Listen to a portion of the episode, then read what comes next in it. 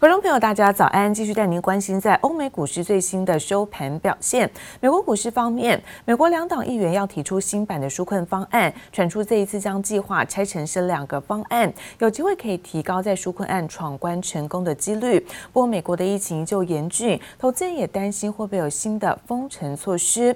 美股在四大指数可以看到开高走低，而中场是涨跌的互见。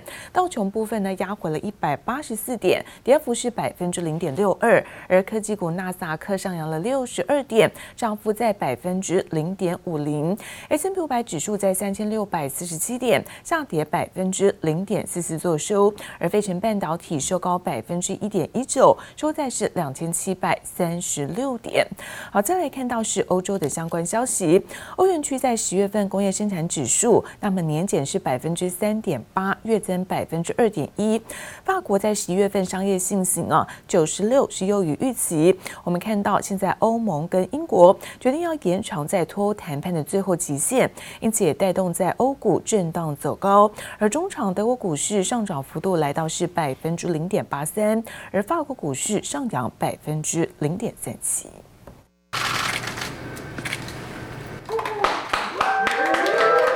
新冠肺炎疫苗周一起在美国开始施打。纽约州这名急诊护士在镜头前公开接种疫苗，成为全美国第一人。It didn't feel any different from taking any other vaccine. Great. I'm Governor Cuomo. I'm feeling well. This vaccine is exciting because uh, I believe this is the weapon that will end the war. Uh, it's the beginning of the last. Chapter of the book. 美国食品药物局核准美国辉瑞药厂和德国 BioNTech 研发的新冠肺炎疫苗后，疫苗周一在全美展开配送。首轮获得接种的人数大约为三百万人。市场乐观看待疫苗问世后有望缓解疫情、复苏经济。We want our senior citizens, healthcare workers, and first responders to be first in line. This will quickly and dramatically reduce deaths and hospitalizations.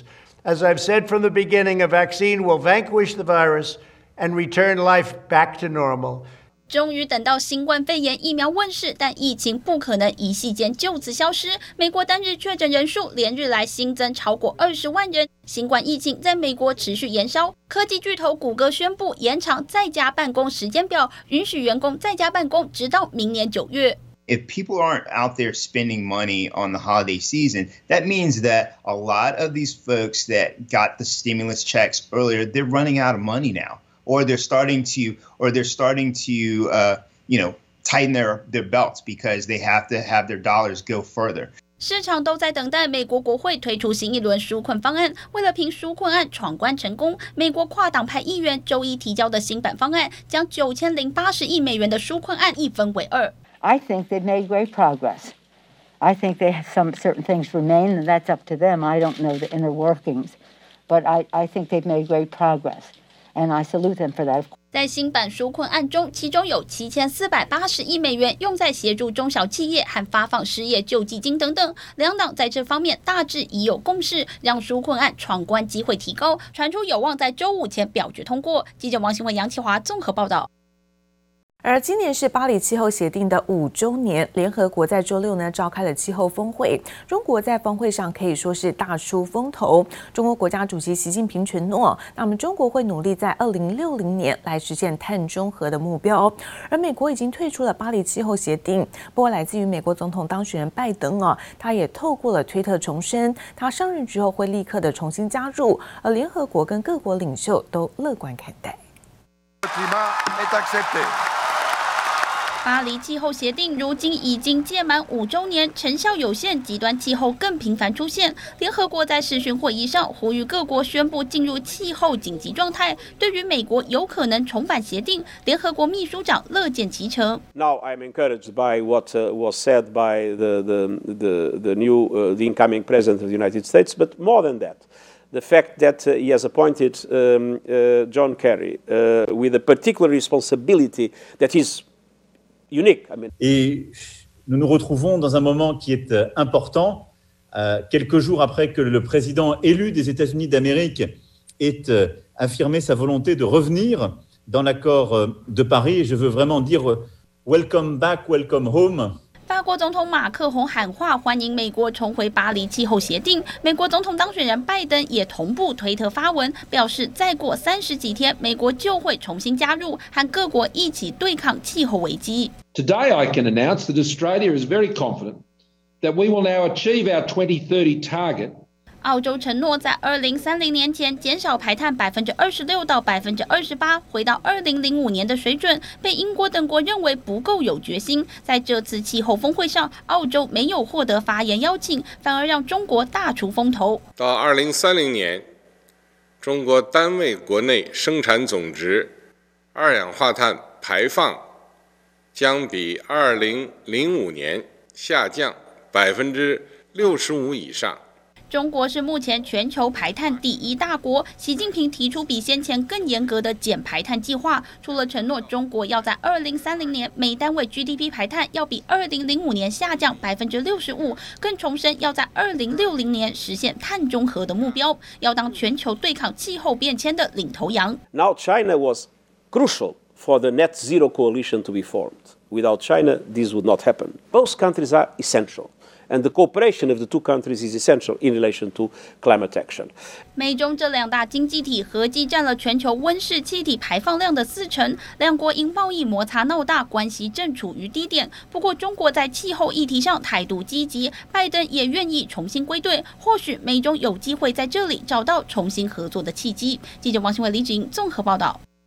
而美国总统当选人拜登的小儿子杭特在上周呢，透过声明自曝，遭指控在中国是涉及洗钱，正在接受美国的司法部调查。不过，其实司法部早就知道杭特有涉及不法，不过没有在选前是对外说明，引发是美国总统川普不满。传出呢，白宫幕僚会议上，那么川普大发雷霆，扬言可能会开除司法部长巴尔。I don't want to see anything bad happen, but and I purposely stay out of it. But when you affect an election, Bill Barr, frankly, did the wrong thing. 美国总统川普怪司法部长巴尔，明知道拜登小儿子杭特在中国的投资面临税务调查，竟然没有在选前就公布，害自己选战打得如此辛苦，更据传要摘了巴尔的乌纱帽。Joe Biden lied on the debate stage. He said there's nothing happening, nothing happening, and Bill Barr should have stepped up. 川普不肯承认败选，可能拿巴尔来开刀。由于杭特在美国大选期间爆出电邮门事件，因为一台笔记型电脑流出疑似收受中国企业的贿赂电子信件，还一度让如何修改选票关键词搜寻度暴增。没想到司法部早就知情，却没公开，让川普气炸。网络上更传出中国学者演讲了一段谈话，透露中国势力已经渗透美国权力核心圈。前边特朗普政府跟我们打贸易战，那么我们为什么搞不定特朗普政府？啊，为什么以前一九九二年到二零一六年之间，中美之间各种问题都能搞得定？所有事情全部是床头吵架床尾和，两个月之内搞定。什么原因？啊，这儿我抛出一个可能又要是暴论了，就是因为咱们上边有人，啊。这段在中国被删除的影片被美国媒体拿来做文章，指控杭特就是受到中国影响的精英阶层。不过，杭特的老爸拜登提名现任众议院筹款委员会首席贸易律师戴奇出任贸易代表，已经透露出对中国的态度。Trade is like any other tool in our domestic or foreign policy. It is not an end in itself. During the Obama-Biden administration, she was the chief trade enforcer against unfair trade practices by China. Which will be a key priority in the Biden-Harris administration. 戴琪曾在国际组织中提告中国，更主张关税战功能只是防守，美国应该采取更强烈的做法。拜登也在提名记者会上透露，中国侵犯制裁权以及政府补贴问题严重，上任后将对中国采取强硬的态度。吉利布加韩综报道。而新台币对美元的汇率在出口商疯狂的抛汇之下，周一盘中一路狂飙，最高来到是二十八点一四二元，劲扬了将近有三角。不过好在尾盘在央行调节之下，中场是贬值了一分，收在二十八点四五。那汇率终结了连四升啊。那成交量部分则是来到十一点五九亿美元。来自于在工商协进会理事长林柏峰认为，新台币汇率续强，对于在主力外销的产业影响较大，因此也喊话。央行要慎重考虑对于在台湾企业的生存。而另外，则是关心在代工大厂伟创旗下位于在印度的工厂，在周末疑似呢，因为员工的抗议薪资的问题发生了暴动。根据报道，超过一百个人已经被逮捕。不过纬创损失了将近十七亿台币，那么更有数千部的 iPhone 被偷，而这件事情也惊动了苹果。上百名激动人群怒吼，并将大楼团团包围，正在集体罢工。代工大厂伟创位在印度的工厂，疑似因薪资工时问题，在周末发生暴动。产线设备都被大肆破坏。根据印度媒体报道，纬创损失高达四十三点七亿卢币，约台币十六点七亿元，更有数千只到两万只不等的 iPhone 代工成品也传出遭到大批偷窃，损失程度相当庞大。At least 100 workers have been arrested after staging a protest against alleged exploitative working conditions at a Taiwanese-owned iPhone factory in southern India. The workers say they have not been paid for four months and are being forced to work overtime hours under grueling conditions. The workers 目前累计逮捕一百四十九人，暴动状况也已经平息。伟创十四日表示，针对损失和 iPhone 遭窃，公司尚在查证当中。不过，这场破坏将导致厂房在耶诞节前夕和生产旺季必须停工两周，SE 机种库存相对紧张。此事也惊动主要客户苹果，并发出声明稿指出，公司团队与地方当局保持着密切联系，将全力协助他们进行调查。伟创则强调，员工及团队的安全和福祉始终是公司最重视的，承诺遵循并落实所有当地劳动及相关法规，尽速完成复原及复工运作，以保障员工最大工作权益。所以，厂商在新兴市场这边设厂，都会有面临到一些所谓的整个投资环境的一个问题。这一次，这个整个伟创这个厂所制应的是苹果 iPhone mini 的一个订单哦，但是这个订单相对。呃，那个数量相对是比较小的。伟创印度厂发生暴动，十四日股价开盘下跌零点八元，而随着卖压释出，股价持续走低，开盘一分钟后下跌至三十点三元，跌幅超过百分之四。不过随后股价跌幅收敛，最终收在三十一点零五元。分析师认为，暴动事件对伟创营运将是短线影响。不过，连同鸿海、和硕、广达、仁宝等组装大厂，今年在全球震惊情势骤变下，正面临招工困难、台币。升值导致汇损等营运难题，如今更面临红色供应链禁逼，甚至抢单危机。未来台厂代工阵线该如何应对陆厂以杀价方式影响整体获利能力，将受到市场高度关注。记者曹丹玲、游彩人台北采访报道。而 IC 载板三雄在十一月份营收出炉，其中欣兴因为在火灾的影响，十一月份营收来到七十二点四九亿元，是将近五个月的低点。而南电则是以在三十六点五三亿元，改写是九年多来的新高。而景硕则是以在二十五点六三亿元，再度是写下史上的新高纪录。而另外看到佳士达也最新公布，连带案将以八十四亿元来做结案。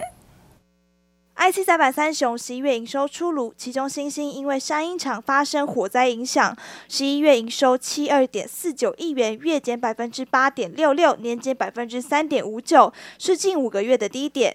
而南电以三六点五三亿元改写九年多以来的新高。南电对明年 IC 载板产业维持正面，供需吃紧的状况也将延续。景硕则以二五点六三亿元再度写下历史新高，外资预估景硕今年将转亏为盈 EPS 一点七八元。嘉士达公布，委由台湾银行统筹主办的新台币八十四亿元连带案，十四号完成签约。嘉士达董事长陈其宏和台湾银行董事长吕杰成共同主持。原本要筹组七十亿元，不过在银行踊跃参贷之下，超额认购百分之两百一十四，达到一百五十亿元，最终以八十四亿元结案，显示金融业对于佳士达近年价值转型的营运表现给予高度肯定。在家运动成为趋势，健身器材股增温。乔山十一月营收二十九点八亿元，成长百分之二十点九二，累计前十一个月营收达到两百四十三点三七亿元，成长百分之十一点五三。大宇社会旗下各品牌健身器材订单出货持续畅旺，带动十一月营收达到十七点二亿元，再度刷新历年单月新高，年增百分之两百二十七。明耀国际健康科技十一月营收三点零六亿元，较去年同期成长百分之一百一十七。明耀表示，旺季需求火热，加上递延出货，预计十二月营收将会续创新高。台湾光罩社会业外认列金融资产评价利益带动，十四号公告十一月税前盈余三点二亿元，比去年同期大增三十五倍，税后纯益三点零五亿元，年增幅也达到十八点五倍，EPS 一点四八元。随着八寸晶圆光罩代工接单动能强劲，高阶新产线业绩升温，以及旗下子公司美路稳健成长。光照第四季持续看望，法人预估营收季增上看一成，全年营收可望再创新高。记者综合报道。